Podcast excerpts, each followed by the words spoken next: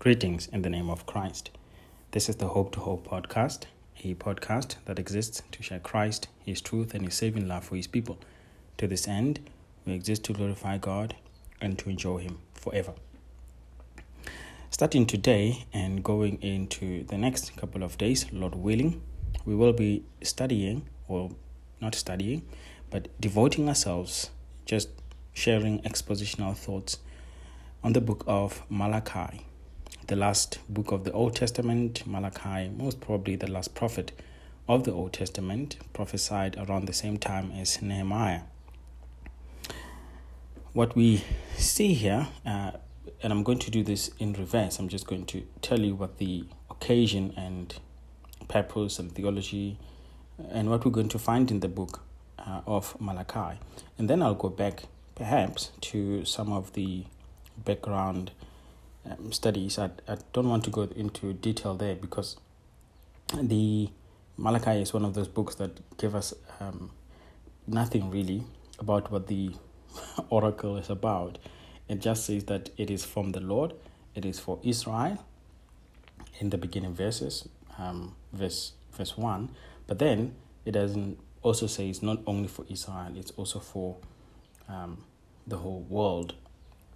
That's what the book is about. But the, the purpose is what's important because here are God's people.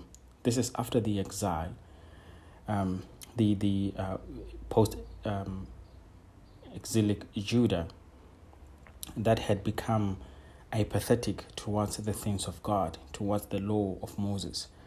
And so people didn't care anymore. God had returned them, and they were no longer under the oppression of the enemies. And after the uh, enemies had left, they are no longer fighting battles now. They are forgetting important matters matters of justice, mercy, and faithfulness, which is, are the most important matters of the law. Jesus also says in Matthew 23 23 they'd forgotten about the truth, they don't care about the truth anymore. And now, God has to send the prophet um, Malachi to tell the people that they're sinning against God again. But these people were not aware that even though the enemies, like physical enemies of Israel, were not there, they had enemies within themselves. Our pride, our sinfulness, our sinful nature. You don't need Satan to sin against God. You only need yourself. You need other human beings to sin against God. And this is not something that is unusual because Malachi, as the intermediary prophet between the Old Testament and the New Testament, is also going to point to something that is going to happen again in the millennium kingdom. When Satan would have been bound for a thousand years, God is going to show his people again that his influence is not there in the world, yet people will still be sinning against God. Why? It is because of our sin natures. Satan, yes, may influence people, dupe people, use his false prophets, use false teachers, use many things to make us sin against God. But ultimately, the choice resides with you. So here, here are God's people who are not respecting the law, who are not respecting God, who are not fearing God, who are prideful, who are compromising on the things of God. But can you just imagine how difficult it must be? You know, here are God's people who've returned from exile. They come from hardship and difficulties, and now they're sinning again. And you have to confront people who were under pain, but now are sinning against God. You shouldn't feel emotional about that and say, but they've been through a lot. I shouldn't tell them about their sin. Here, Malachi is going to say, even though you've been through a lot, I'm going to tell you about your sin because this will cost you your life. They had lost a, a sense of being the chosen people of God in verse 2. They had stopped honoring God. They were intermarrying with unbelievers.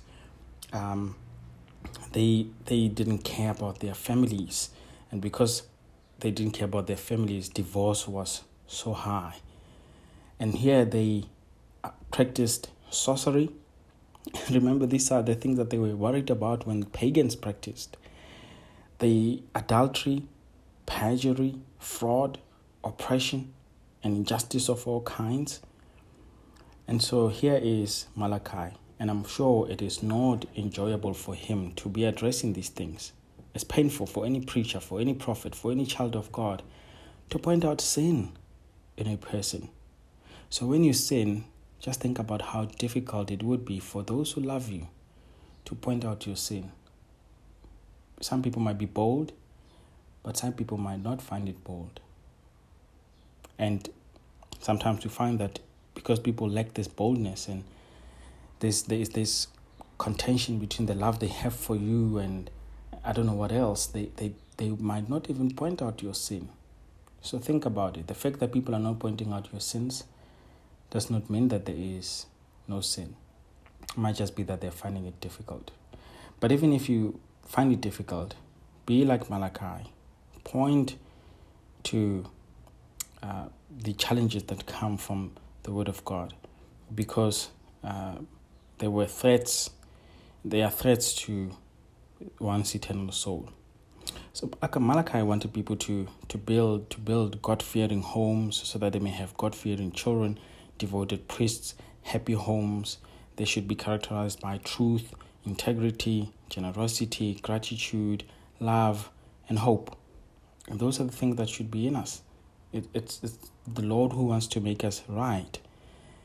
And so here is Malachi, and he's going to point to who this God is, because a big part of this book is about who God is a big God, a sovereign Lord, who is the God not only of Israel but also of the whole world. He is the immutable God. He does not change. I, the Lord, do not change. He is the one who is going to maintain a people for himself. And it will not only happen in Malachi's day, but it will always happen. God will always have his people. He is concerned about religion. He wants us to worship him the right way, to care about the important matters of the law.